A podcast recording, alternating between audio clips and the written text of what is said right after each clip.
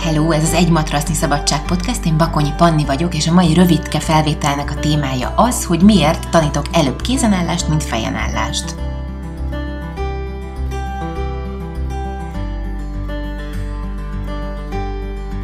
A kezdő tanfolyamom utolsó részén szokott jönni a fordított pózok óra, amikor is mindenféle fordított pózt szoktunk tanulni, és ezek között, a fordított pózok között nem fordul elő a fejenállás.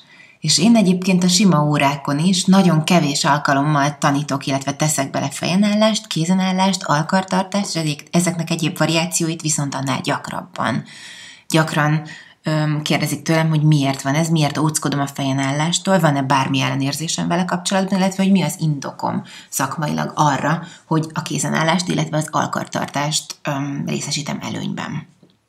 Nos, az indokom az az anatómiában keresendő.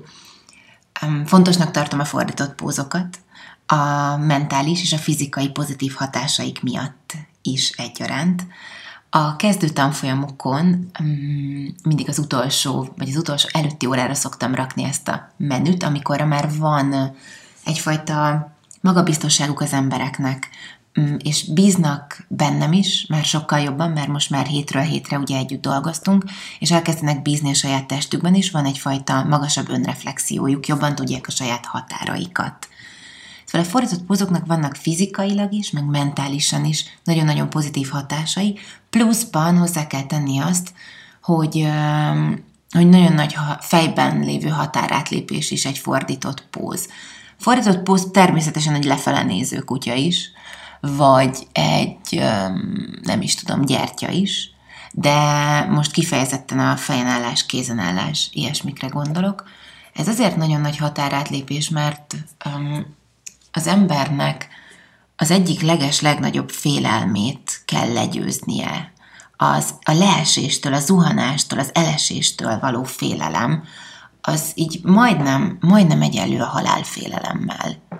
Nem emlékszem pontosan, hogy, hogy hol olvastam, de valami, valamilyen kutatásban bizonyították azt, hogy a csecsemők is félnek például a magasból eséstől. Szóval hogy ez tényleg ilyen elemileg belénk van kódolva az elesés, a leeséstől való félelem.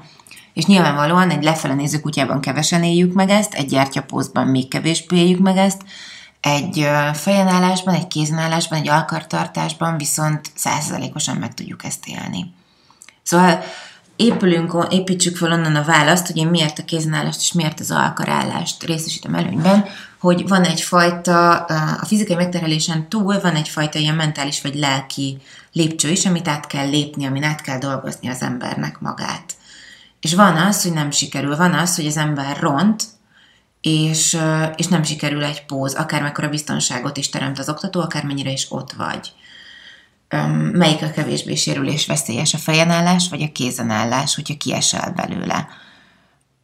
Érdemes elgondolkozni ezen a kérdésen, mindjárt megválaszolom majd én. A másik, ami miatt én inkább kézenállást és alkarállást tanítok, mint fejenállást, ez anatómiában keresendő, mert mint a válasz, hogy fejenállásnál um, akár ezt a tripod headstandet uh, nézed, amikor a két tenyered a talajon van, akár amikor az alkarjaid a talajon vannak, jó esetben a mellizmokat és a hátizmokat egyenlő mértékben aktiválva egy stabil felsőtesttel eltolod magadat a talajtól, és a fejednek, a fejeden, illetve a nyakadon a testednek csak nagyon-nagyon kicsi súlya van nem pedig az egész 50-60-70-80 kilódat, vagy kilóddal terheled meg a nyakcsigolyákat. Egy szép, a szép alatt itt helyes tértek, fejen állás, az úgy néz ki, hogy ha hátulról lefényképezed, akkor a nyakban megvan az a természetes görpület, és nincsenek összecsúszva,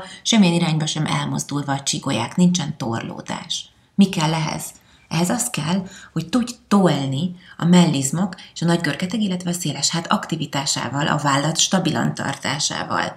Mi az a gyakorlat, amivel ezt meg tudod tanulni? Például egy alkartartás, vagy például egy kézenállás.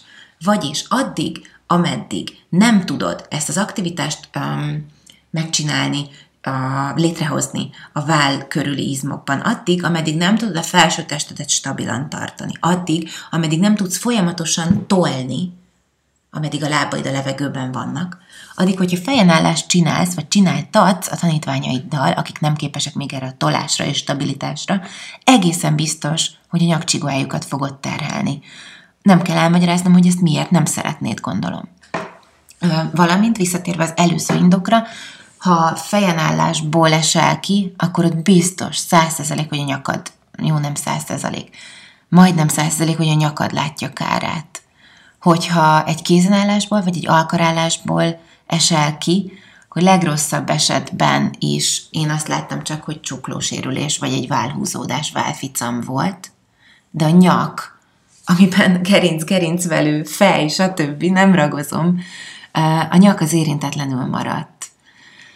És um, nyilvánvalóan nem ennyire um, véresen, meg feketén kell elmondani ezt a tanítványoknak, de fontos, hogy megértsétek ti is oktatók, és fontos, hogy megértsék a gyakorlóitok is. Hogy a fejenállás nem az, hogy a fejedre helyezed, illetve a nyakadra helyezed a testődnek a száz százalékát. Addig, ameddig a fejed nélkül falnál nem tudod stabil válpozícióban és stabil felsőtesttel megtartani a tenyértámaszt, egy kézenállást, vagy egy alkartartást, addig a fejenállás biztos, hogy veszélyes lesz számára, vagy számodra, mert félreterhelsz. És ahogy az orvosoknál is a nulladik fogadalom az esküben az, hogy ne árts, úgy ha lenne joga oktatói eskü, akkor azt gondolom, hogy ugyanez, ugyanennek kellene lennie a nulladik résznek, hogy ne árts. Ez a válaszom arra, hogy én miért a kezdőtanfolyam végén miért inkább kézenállást, illetve alkartartást tanítok. Egyébként az óráimon miért van sokkal több kézenállás és alkartartás, segítséggel, fallal, anélkül, félig fölemelkedve, stb.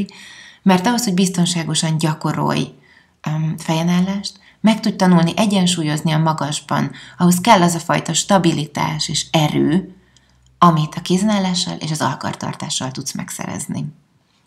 Gondold át, hogy eddig te milyen indokkal tanítottál fejenállást, és hogyan, milyen módszerrel, és um, azt, hogy hogyan gyakoroltad ezt szintén.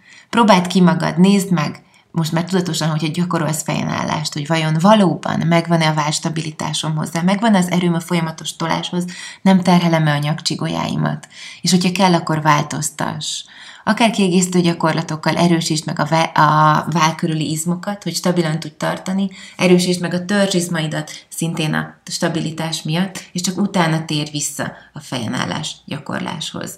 Hogyha tanítasz, akkor pedig légy ezer százalékig biztosabban, hogy a gyakorlóidnak megvan ez a fajta ereje és stabilitása, hogy képesek a fejek letámasztása nélkül megtartani magukat, csak utána engedd őket fejen állni biztonság mindenek előtt. Hogyha van bármi kérdésed, akkor a pannikukacenjoylife.hu-ra szeretettel várom, ígérem mindenkinek válaszolni fogok, illetve hogyha témajavaslatod van, akár oktatásmódszertan, hogy kell tanítani egy ászanát, mit tegyek ebben abban a helyzetben, szintén nyugodtan írt le, igyekszem mindent feldolgozni majd a podcast részekben. Nagyon jó gyakorlást és nagyon jó tanítást kívánok. Hello!